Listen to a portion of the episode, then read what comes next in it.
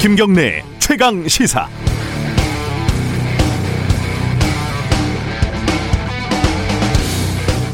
서울 마포구에 사는 홍길동 씨는 전기요금 고지서를 보고 깜짝 놀랐습니다. 평소 3만 원이면 충분했는데 10만 원이 남, 넘게 나온 겁니다. 이런 식으로 시작하는 기사들 많이 보셨을 겁니다. 깜짝 놀라는 기사들이요. 저도 많이 써봤습니다. 워낙 상투적인 기사 도입이어서 뭐 자판기에서 찍어낸 듯한 식상한 느낌을 주죠. 그래서 저도 가급적 쓰지 않으려고 하고 후배들이 기사를 이런 식으로 써오면 다시 쓰라고 돌려보냅니다. 근데 요 며칠 이런 똑같은 기사가 넘쳐나고 있습니다. 엊그제 종부세 고지서가 나왔기 때문인데요. 서초동에, 사, 서초동에 사는 성춘향 씨는 종부세 고지서를 보고 깜짝 놀랐습니다. 기사들이 다 이렇게 시작합니다. 종부세 깜짝 이렇게 검색을 해보세요. 어찌나 많은지 기자들이 다들 같은 학원이라도 다녔나 싶어요. 이 깜짝 놀라는 거는 성에 안 차는지 종부세 폭탄이 배달됐다. 고지서를 보고 기절했다. 비명을 질렀다.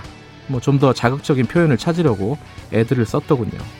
근데 대부분 기사들이 좀 부실합니다. 예를 들어서 반포 아크로 리버파크 종부세가 300만 원에서 500만 원으로 올랐다. 마포 래미안 푸르지오가 22만 원에서 66만 원으로 올랐다. 뭐 그렇게 얘기하는데 여기가 최근 뭐 몇 년 사이에 한 10억 원 정도 올랐다는 얘기는 굳이 또 빠져 있죠. 일부러 뺀 건 아니겠죠. 또 아파트 두 채를 갖고 있는 박 씨 종부세가 10만 원에서 70만 원으로 올랐는데 양도세 부담이 커서 아파트를 팔기 어렵다 이런 인터뷰가 나오는데 시세 차익이 도대체 얼마이길래 양도세가 부담스러운 건지 그건 또 굳이 빠져 있습니다. 일부러 역시 뺀 건 아니겠죠. 전국의 종부세 대상자를 이번에 한 70만 명으로 잡으면 인구로 따지면 대략 한 1.5%, 가구로 따져도 한 3%에 해당됩니다.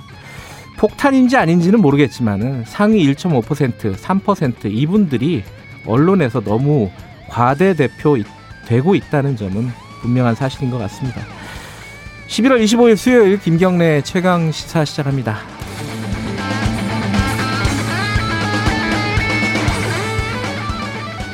네, 유튜브 라이브 열려 있습니다. 김경래 최강 시사 실시간 방송 보실 수 있고요. 샵 9730 문자 기다립니다. 짧은 건 50원, 긴 건 100원. 스마트폰 콩 이용하셔도 좋고요. 오늘 얘기는 어, 헌정 사상 초유의 사태라고 다들 쓰고 있는 이 검찰총장 직무 배제 사태 이걸 일부에서 좀 집중적으로 다뤄보도록 하겠습니다. 2부에 더불어민주당 우상호 의원 연결돼 있는데 연결할 예정인데 그때도 이 얘기 좀 여쭤보고 선거 얘기도 좀 짚어야겠죠.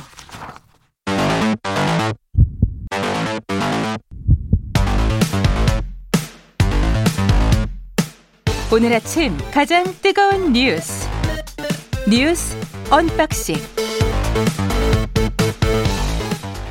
네, 뉴스 언박싱 민동기 기자 나와 있습니다. 안녕하세요. 안녕하십니까. 김민하 시사평론가 나와 계십니다. 안녕하세요. 안녕하세요. 어, 제 저녁 6시에 추미애 법무부 장관이 비장하게 어, 이 검찰총장의 직무정지를 발표를 했습니다. 좀 힘들었죠. 어제 6시에 발표 나고 바로 방송하시고 그러느라고요. 김이나 평론가는? 네, 저는 이제 라디오 방송에서 이제 얘기를 네. 했는데 네. 저 제가 특기가 있습니다. 바로 이제 뉴스 검색이죠. 네, 바로 그 자리에서 검색을 해서 검색왕 네, 모든 사실을 끌어모아서 어떻게든 해냈습니다. 이 얘기가 좀 복잡한데 뭐 대략적으로 뭐 내용이 어떤지 먼저 좀 살펴보고 안팎의 반응이라든가 정치권 반응이라든가 해석이라든가 이런 부분 잠깐 보고 그다음에 앞으로 그럼 어떻게 되는 것이냐 뭐 이 정도로 살펴보면 될 것 같아요. 내용부터 좀 보죠. 여섯 가지 정도 징계 사유를 얘기를 했는데 어 일단 그 여섯 가지 좀 얘기를 해주세요 하나 하나 그 민동기 기자가 징계 사유가요. 예. 그 중앙지검장 시절 때 언론사 사주 특히 홍석현 중앙홀딩스 회장과 부적절한 접촉을 한 점. 예. 이게 첫 번째. 첫 번째고요. 예. 그리고 주요 사건 재판부 판사들에 대한 불법 사찰을 지시했다. 이건 새로 나온 건데. 새로 나온 겁니다. 예, 두 번째고요. 번째. 예. 그리고 채널 A 사건과 관련해 가지고요.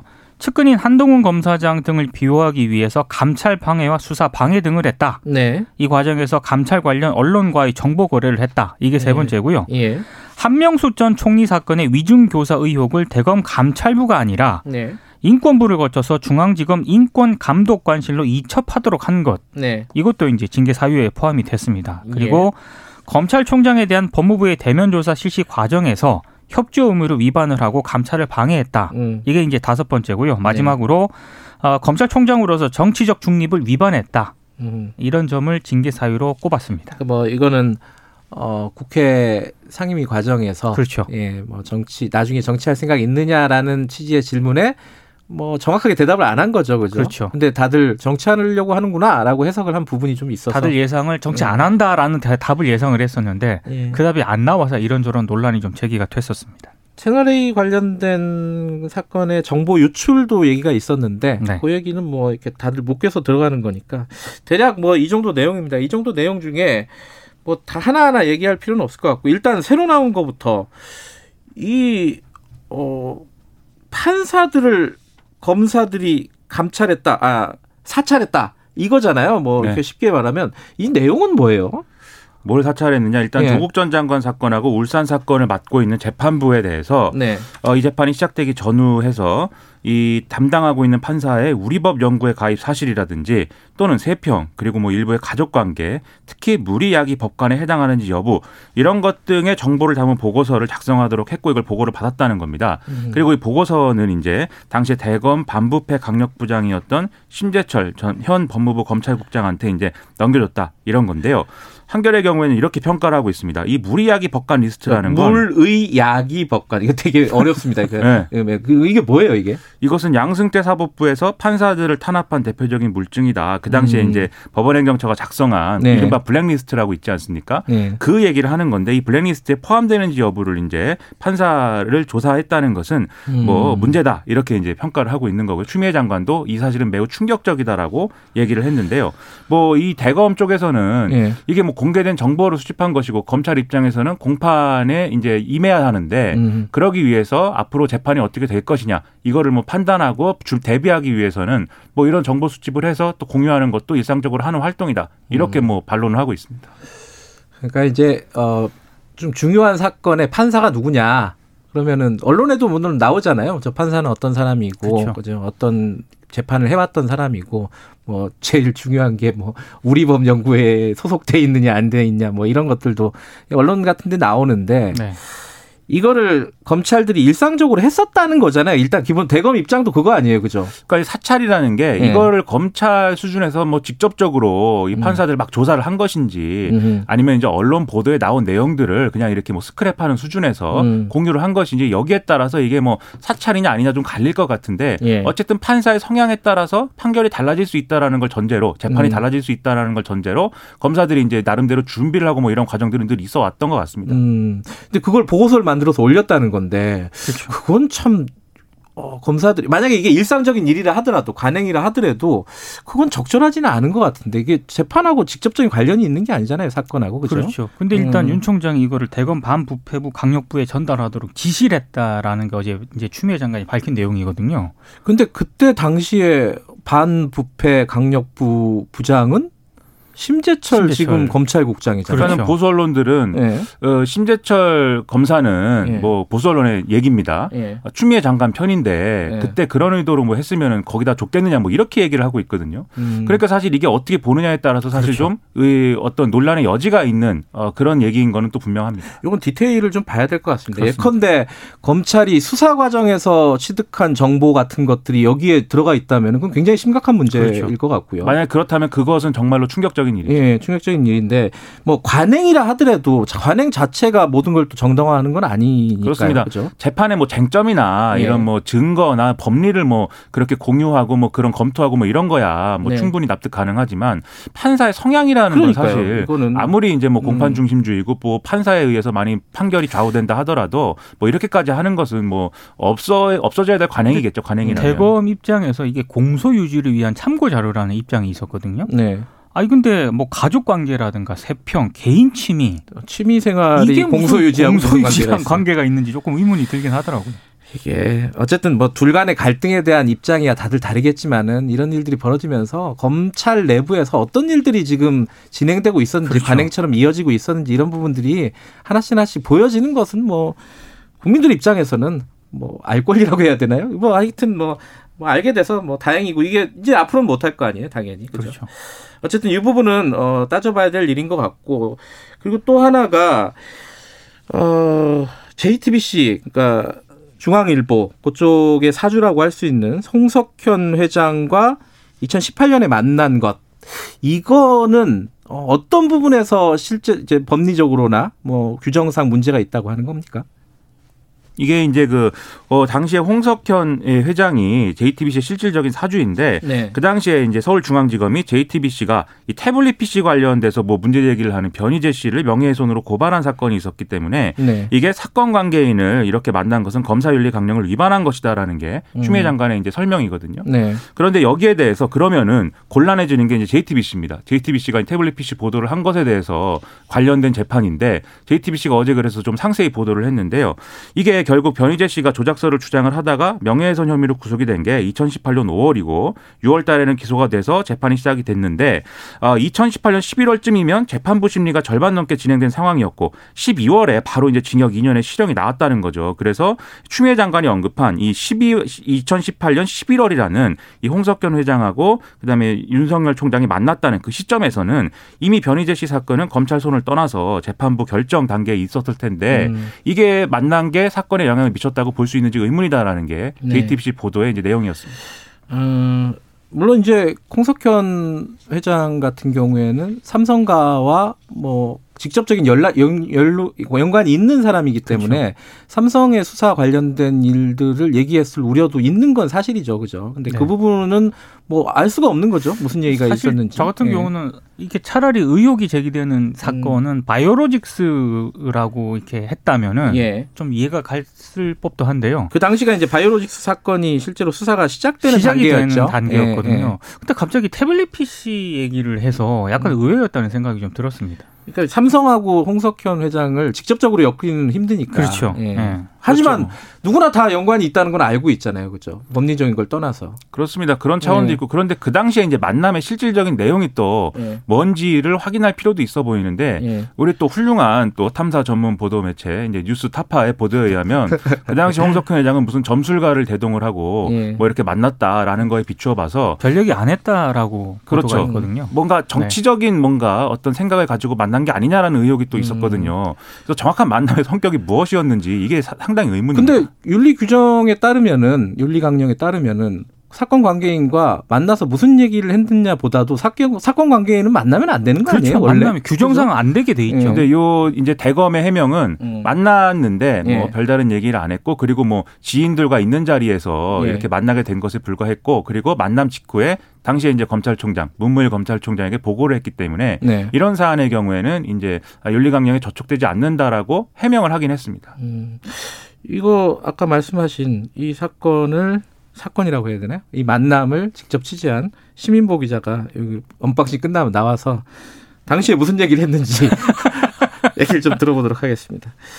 그리고 또 하나가 이제 감찰 방해인데, 그러니까 본인에 대한 감찰 방해야 이제 뭐 대면 조사를 안 받았으니까 서면 조사 받으려고 했다 뭐 이런 건데 그거 말고 채널 A와 관련된 사건 그리고 채널 A가 이제 한동훈 검사 사건이죠 사실상 관련된 사건이고 또 하나가 한명숙 전 국무총리 위증 교사 의혹 사건 이 사건들에 대해서 감찰을 방해했다는 거잖아요. 지금 법무부의 이제 파악에 따르면은 그렇죠. 어떤 부분을 방해했다는 거. 이거는 사건들이 다들 복잡해가지고 잘 모르는 것 같아요. 저도 막 헷갈려서 좀 찾아봤어요. 어떤 부분입니까 정확하게는? 그러니까 윤 총장의 측근이 한동훈 검사장을 감찰하겠다라고 그 대검 감찰부가 밝히지 않았습니까? 네. 근데 이걸 막고 사건을 어, 윤석열 총장이 대검 인권부에 배당을 했다. 음. 이게 사실상 감찰을 방해한 것이다라고 이제 추미애 장관이 판단을 하고 있는 것 같아요. 예. 어, 이런 부분을 이제 이제 좀 문제를 삼은 것으로 보입니다. 그러니까 당시에 법무부가 감찰을 감찰부에서 하라라고 찍어서 보냈는데 그렇죠. 그 아니 감찰부 말고 인권부에서 해라. 그래갖고 결국 중앙지검으로 내려간 거죠. 내려간 이게. 거죠. 예. 그래서 예. 이게 이게 이거를 판단을 할때 예. 법무부에서는 이건 감찰 방해다라고 판단을 하고 있는 것 같습니다. 뭐 정황적으로 보면은 이제 감찰부는 판사가 부장이고 그렇죠. 그죠? 뭐 인권부는 검사가, 검사가 부장이니까 부장이죠. 판사한테 맡기지 않았다라는 건데 네. 그리고 이제 뭐 음. 감찰 사안이다라고 하는 것과 인권부에서 이제 조사할 사항이라고 하는 거에 어떤 뭐 무게의 차이도 있는 거고요. 네. 그런데 이제 대검의 해명이라는 것은 뭐 일단 당시에 뭐 징계 시효가 뭐 지났다든지 네. 이렇게 감찰 사안으로 보기에는 여러모로 무리가 있어서 네. 그래서 이제 인권부에 배당을 한 것이고 특히 한명숙 전 총리 관련해서 네. 그 사건의 경우에는 이제 뭐 인권 관련 사안이 맞다고 생각을 했고 그래서 음. 총장이 권한 총장의 권한에 따라서 배당을 한 거다라고 음. 해명을 하고 있습니다. 어, 여기에 대해서는 뭐 감찰부장이 반발을 했었던 사례도 있고 그렇죠. 뭐 복잡하게 진행이 됐었는데 근데 이제 이게 어 그걸 떠나서 지금 어 지금 그 뭐야 이 그 중앙지검으로 내려보낼 때 그 사건 기록을 원본을 안 보내고 사본을 보냈다는 거 있잖아요. 그 부분이 적시가 돼 있더라고요. 보니까. 그러니까 이게 뭐 그 얘기 좀 복잡한데 예. 감찰부 당시에 이제 감찰부에다가 진정을 낸 것이죠. 이 예. 피해자가 진정을 냈고 그리고 이제 감찰부에서 독자적으로 감찰을 이제 진행하고 있는 그런 상황들도 그렇죠. 있었고 해서 네. 이 감찰부가 원본을 가지고 있었는데 어이 윤석열 검찰총장이 사건을 인권부에 배당을 하면서 어 이후에 논란이 되니까 같이 그러면은 two t- 일종의 two track으로 같이 조사를 해라 이렇게 음. 지시를 내렸습니다. 근데 그때 이제 원본을 감찰부가 가지고 있는 것인데 이 감찰부가 이제 그것은 부당하다라고 반발을 해서 인권부에게 이제 그 자료를 넘기지 않고 이래서 뭐 인권부가 사본을 받아서 뭐 조사를 하고 뭐 이런 얘기도 네. 있었죠 그때. 그것도 뭐 사상 초유의 일이라고 얘기를 그렇죠. 하는데 사상 초유의 일이 너무 많이 벌어지고 있어가지고 뉴노멀의 세상입니다 이게. 네. 자 여기에 대해서 어 이제 뭐 법조계라든가 정치권이라든가 반응을 좀 봐야 될 것 같은데 일단 청와대 반응. 청와대 반응은 뭐였죠? 일단 뭐 무반응이라고 보면 될 것 같습니다. 일단 그러니까요. 추미애 음. 장관이 발표하기 전에 청와대에 보고를 했다고 해요. 예. 문재, 문재인 대통령이 보고를 받았고, 예. 근데 특별한 언급은 없었다. 네. 그래서 언론들의 해석을 보니까 사실상 문재인 대통령이 이거 용인을 한 거다. 음. 이렇게 이제 해석을 하는 그런 시각이 많고요. 네. 그리고 이제 일부 청와대 관계자 멘트가 오늘 언론들에 좀 소개가 됐던데 이렇습니다. 네.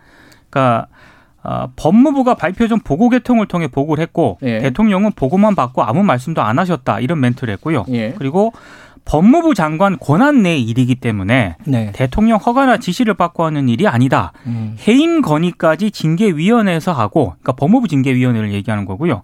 해임하라고 대통령에게 올라오면 그때 대통령의 일이 되는 것이다. 음. 이런 입장을 내놓았습니다. 어, 정치권 반응이야 뭐 이제 예상 가능한 수준에서 다 진행이 됐는데 정의당이 청와대 보고 입장을 내놔라 이런 얘기를 했더라고요. 그죠? 그렇습니다. 이게 지속적으로 계속 갈등이 벌어지고 있는 상황에 대해서 뭐 문재인 대통령이 뭐 상황을 정리해야 된다든가 네. 이제 뭐 이런 얘기들을 계속 해왔는데 마찬가지 맥락에서 이제 아, 이 상황에 대해서 뭐 입장을 내고 분명히 이제 종결을 시켜야 된다 뭐 이런 취지의 이제 비판을 음. 하고 있는 거죠. 음. 근데 지금 말씀하신 이제 청와대 반응 같은 경우도 이게 뭐 공식 라인을 통해서 이제 보고된 것이 예를 들면 추미애 장관이 뭐 대면 보고를 해서 음. 이렇게 뭐 대통령의 이제 뭐 어, 재가를 듣겠다든가 뭐 이런 내용은 이제 아닌 것이고 네. 그리고 결국은 지금 징계위를 열어서 네. 뭐 이후 상황에 대해서 얘기하겠지만 징계위를 열어서 사실은 이 징계 청구가 합당한지 부당한지를 판단을 해야 될 거거든요. 네. 그리고 판단한 결과를 가지고 대통령이 결정할 것이기 때문에 지금 상황에서 이제 대통령이 뭐 본인이 뭐 어떤 사적인 차원에서 발언을 했을 수가 있습니다. 발언을 네. 했을 수가 있는데 사실 뭐 추미애 장관이 잘한다고 뭐 하겠습니까? 아니면 추미애 장관이 이래서는 안 된다고 하겠습니까? 지금은 이제 공식적으로 는 얘기를 할 수 없는 그런 절차적 음. 단계에 있는 건 맞는 것 같습니다. 그 지금 이제 윤석열 총장은 오늘 출근 안 하는 건가요? 못 하는 거죠. 왜냐하면 음. 총장 권한 행사는 바로 이제 효력이 발생하기 때문에 법적으로 대응하겠다는 거 아닙니까, 그죠? 그렇죠. 그래서 지금 뭐 소송에 대비해서 변호인단 물색하고 있다 이런 음. 얘기도 들리고요. 아, 아무래도 본인은 이제 자연인 신분으로 소송을 또 여러 음. 가지 해야 되기 때문에 좀 어려움이 예상이 되지 않을까 싶습니다.